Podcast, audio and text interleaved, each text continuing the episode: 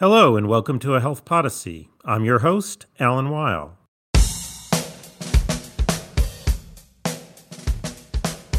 For more than 30 years, the 340B drug pricing program has offered deep discounts on drugs purchased by providers that meet certain criteria tied in part to serving uninsured or low income patients.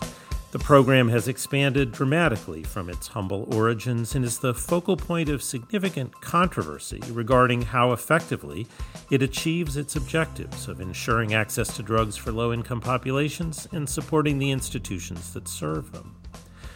One question about the 340B program is if, by providing discounts for certain drugs, it alters the prescribing patterns of participants. In today's episode of A Health Podyssey, we focus on one aspect of this question. Does the 340B program deter hospitals from using cheaper biosimilars rather than more expensive biologics? I'm here with Amelia Bond, Assistant Professor of Health Policy and Economics in the Department of Population Health Sciences at Weill Cornell Medical College. Dr. Bond and co authors published a paper in the May 2023 issue of Health Affairs exploring whether participation in the 340B drug program influences biosimilar uptake.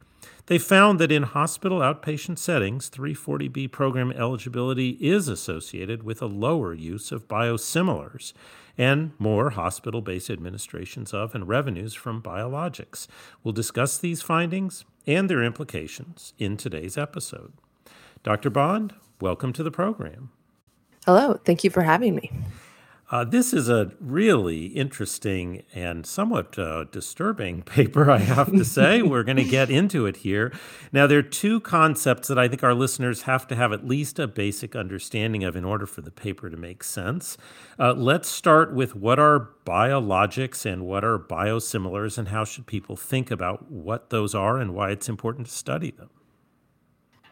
Think it's first helpful to to talk about actually small molecules first in the small molecule market. So a, a small molecule uh, is one where the active ingredients is what it sounds like a small molecule. It's typically a pill or a tablet and things you can pick up over the counter or get a script uh, from your clinician and, and pick up from a local pharmacy. Biologics, on the other hand, are more complex and, and, large molecules. They're typically an injection or an infusion. And oftentimes, not always, but oftentimes, you're going to go to a physician's office or an outpatient department and have a clinician administer them as the name implies, these medications are made from biologic material, so things like nucleic acids, amino acids, and proteins. And typically, biologics are used to treat severe diseases where just small molecule drugs don't exist. And some examples that that you and I are probably very familiar with, and listeners are very familiar with, are are things like vaccines, monoclonal antibodies, and gene therapies. Um, as I mentioned before, since these are often administered by a clinician uh, in the Medicare setting, these are then going to be uh, paid for via Part B. Now, why me as a health policy researcher and health economist interested in biologics again for two reasons. One, biologic medicines are very expensive. So in 2019, biologics accounted for about 2% of administrations. So overall, there are not a lot of them administered, but they accounted for over 40% of spending. So, one, biologics are very expensive. And the second reason, very interested in them, is that they are kind of the main reason for spending increases uh, in US drug spending in recent years. So, based on our calculation using IQVIA data, around 83% of drug spending growth was due to biologics between 2015 and 2019. So, kind of the high spending, high prices, this is where the concept of biosimilars comes to play, which you can think of as kind of this lower cost alternative to a biologic. But before I kind of define that a little more precisely, I thought it might be helpful to go back to that um, small molecule parallel um, and again, as, as many listeners likely know, when a drug comes kind of first to market, uh, this branded uh, small molecule medication, or in the biologic setting, the originator biologic, they're going to come to market and have patent protection. And so the FDA is giving these pharmaceutical companies patent protections so that the, the first number of years on the market, the pharmacy pharmaceutical company can set whatever price they want or the market can bear.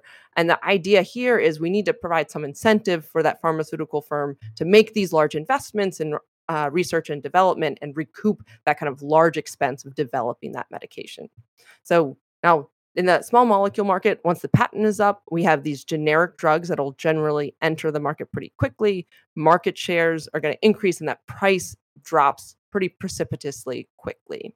And so, a parallel in the biologic market, we have these biosimilars. And I wanted to kind of use a quote from the actual piece of legislation i believe that that defined them so biosimilar is defined as quote a biological product that is highly similar to and has no clinically meaningful differences from an existing fda approved reference product and to date when the the originator biologic patents are up some biosimilars have entered, but we haven't seen across the board these kind of large market share increases and deep price drops that we might have expected. And in particular, the first few biosimilars that entered, we didn't see that as much. And to date, there's been a little bit of heterogeneity. And so that leads me to ask why have we seen this? What what might account for you know, the lack of deep price declines and market share increases to date?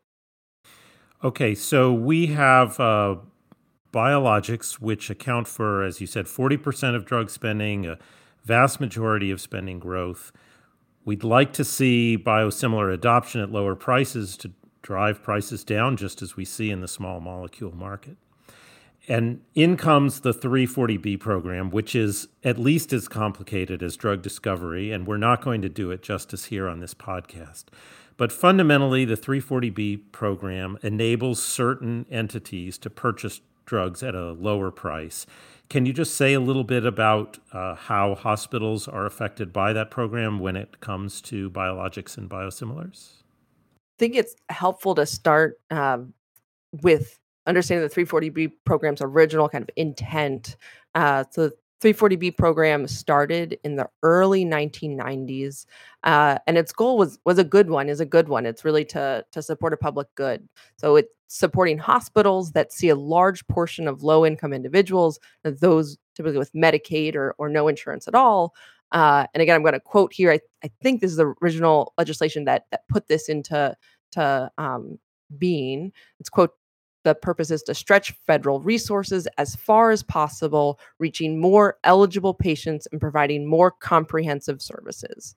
And uh, the issue that a lot of policy researchers have identified to date is that just the targeting of this program was poor. And I'll, I'll speak a little bit about that uh, in a couple moments. So the the 340B program it enables participants to receive discounts from manufacturers on almost all drugs administered in the outpatient setting. Now, most of these drugs are biologics, so this is why biologics come into play. These discounts they must be at least 22% off. Uh, a GAO report that is now a little dated found that these discounts can be much higher, as much as 50% off. Uh, importantly, and this gets to a little bit of the targeting, these hospitals receive this discount no matter who receives that drug. So, whether a Medicaid or uninsured individual receives that drug, which is the original intent of this program, that discount is had. Uh, but that discount is also had if that is administered to a commercial patient, where the reimbursement might be much, much higher.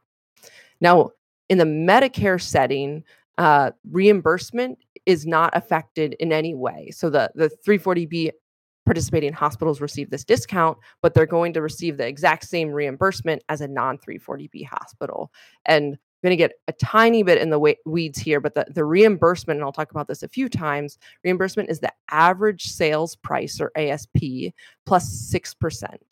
Uh, and the you can think of the average sales price as kind of for the average hospital you're going to be paying at cost the cost of purchasing that medication and then that hospital is going to receive this kind of 6% profit 6% kind of revenue for administering that medication and we did um, some calculations in the paper to, to work this out for one particular uh, biologic, which was infliximab.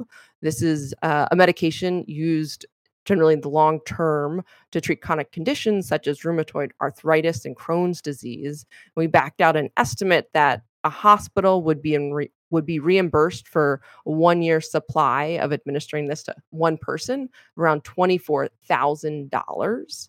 And to give you a sense, that that kind of 6% kind of quote unquote revenue for a non 340B hospital is going to be around $1,400. So that's the revenue a non 40B hospital receives.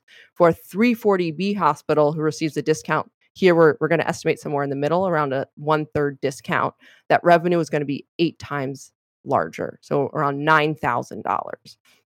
So, importantly, here, the pairing the discount with the kind of equal reimbursement leads to a much more kind of profit when administering these medications. And the so one final thing I'll, I'll mention here is that there's no requ- or there's little requirement in how those surplus of funds is used. So again, that gets to perhaps the lack of targeting of this program. So, the key issue that uh, you get into in this paper is the question of whether the 340B program affects hospital choices. And uh, to understand how that can play out, you have to understand that it's possible actually to sort of flip the profitability for the hospital to where it's more profitable to prescribe and use the more expensive drug. So I'm going to ask you if you can explain how it's possible that a more expensive drug actually leads to uh, the hospital making more money. The key here is the margin or the spread. And here, defining that as the difference between what Medicare reimburses or what Medicare pays the hospital uh, minus the cost of actually acquiring that medication. And so, as I mentioned before, the payment is this average sales price or ASP plus 6% of the originator. ASP, what I didn't uh, specify is that the biosimilar also receives that same 6%. So the, the ASP will again mimic the the cost of whether that is a biologic or a biosimilar but that 6% is always going to be 6% of the originator ASP when we come to the 340B and the discounts, the, the key here is that the discount, uh, if it is larger in absolute terms, so even if that percentage discount is the same, if the discount is larger in absolute terms, then that will lead to the hospital making more money when administering that originally higher price medication. And again, in the, the paper, we, we run through an example with infliximab, and I won't go through the numbers as precisely this time, but here we can get to a point where it actually a hospital can receive over $500 more for administering this originator um, instead of the lower, originally lower priced biosimilar. And want to make kind of two notes here, which is on one hand, this actually isn't a huge difference, $500. So you can think of a hospital and, and how uh, large they are. However, maybe it can become a little bigger when you think of sizable patient populations and maybe ones that use a lot of biologics. Uh, the second piece, though, is that we're asking hospitals to um, engage kind of in this fixed cost to stock another drug, change their order entry, all for a less profitable medication. So, what we're finding here is that due to the structure of the 340B discounts and the pricing and rebate structure associated with biologics and biosimilars, that it's possible for the margin to be greater for the more expensive drug. And even though maybe not by a lot, if the whole concept of the biosimilar, like with generics, is to sort of disrupt the patterns of use and of the more expensive drug, this is not a scenario where you're getting the kind of disruption that we see in the small molecule side. And this then leads to finding out what actually happened in terms of prescription uh, use and, and uh, administration of these drugs. Uh, we'll talk about your findings after we take a short break.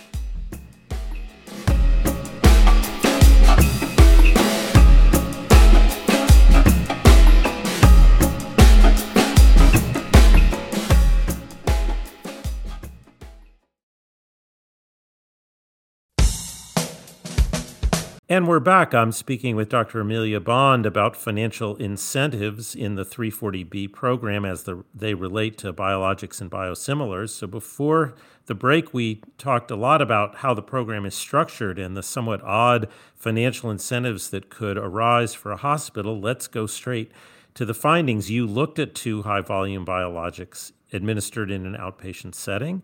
Uh, what did you find about levels of use of these drugs uh, in 340B participating hospitals compared to non 340B hospitals? We focused on, uh, as you mentioned, these two originator biologics that experienced the first biosimilar launches uh, in the US. Uh, we talked a little bit about filgrastim before, and that the second one was filgrastim, which is generally used short-term medication used to treat uh, adverse effects of chemotherapy. And what we found looking at these two medications was was pretty sizable. We found that the 340B program was associated with a 22.9 percentage point reduction in biosimilar use.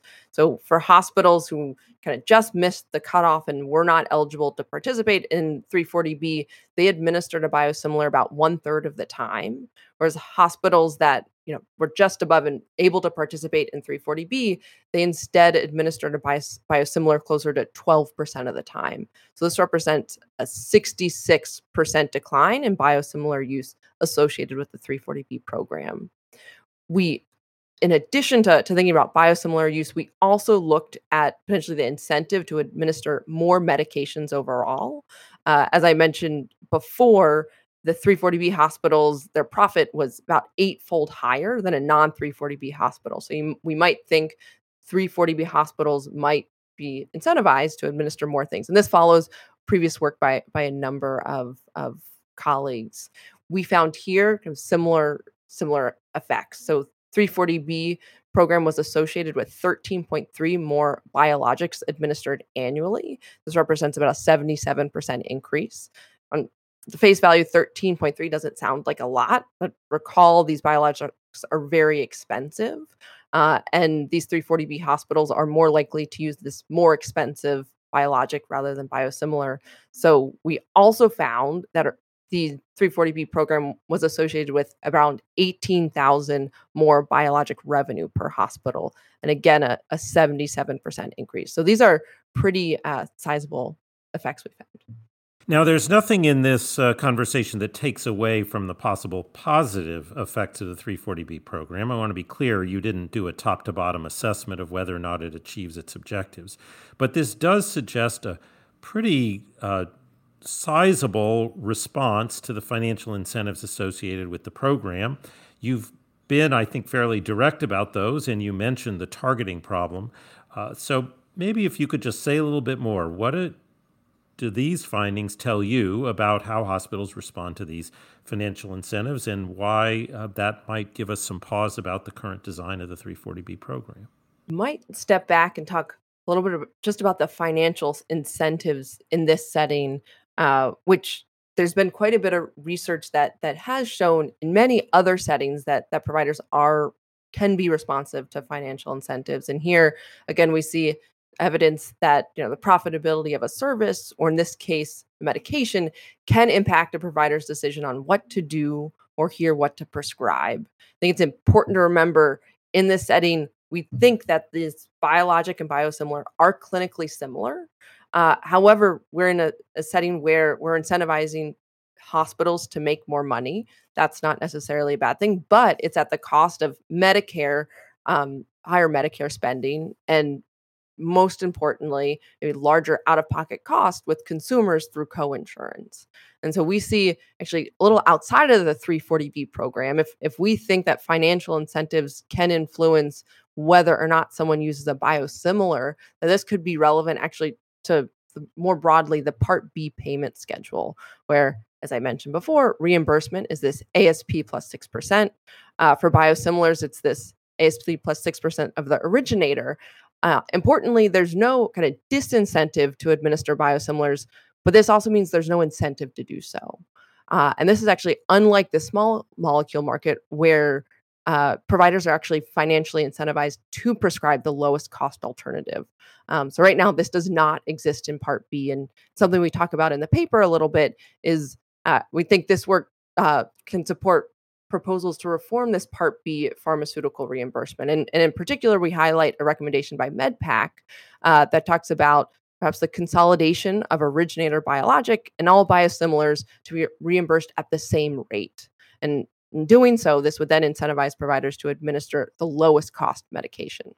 Maybe as we come to a close, uh, you've raised some real concerns about the structure of the program, the targeting, but also the implications of that uh, with respect to levels of administration and uptake of biosimilars. So, um, given this is an area you focus on, what suggestions would you make with respect to how the 340B program might change to address these problems?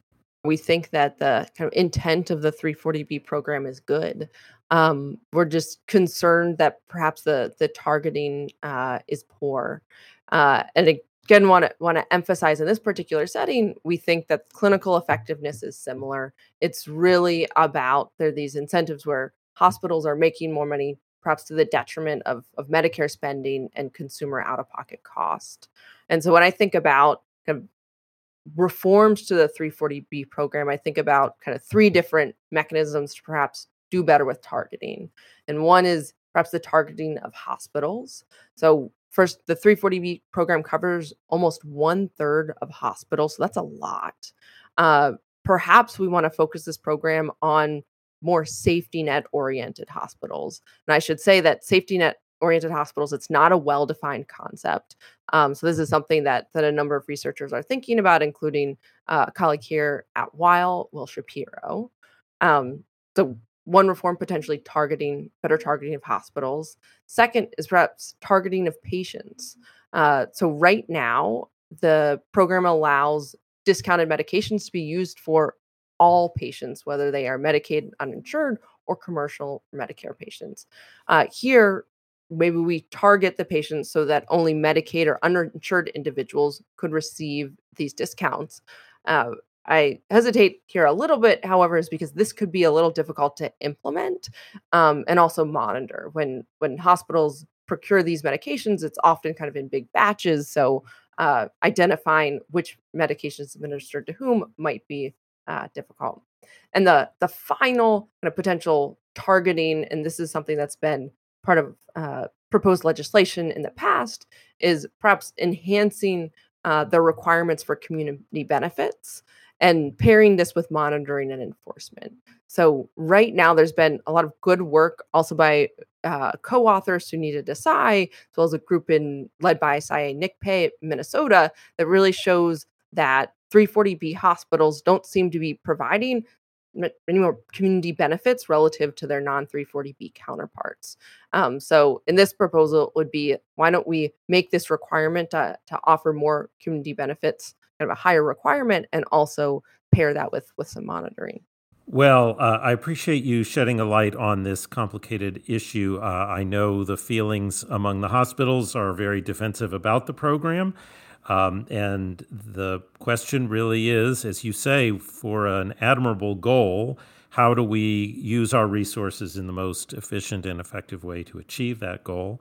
Your work uh, helps us understand uh, where the program is and maybe isn't uh, hitting the mark. And for that, uh, I am confident it will get significant attention, and I'm sure it will be criticized by those who don't like the results.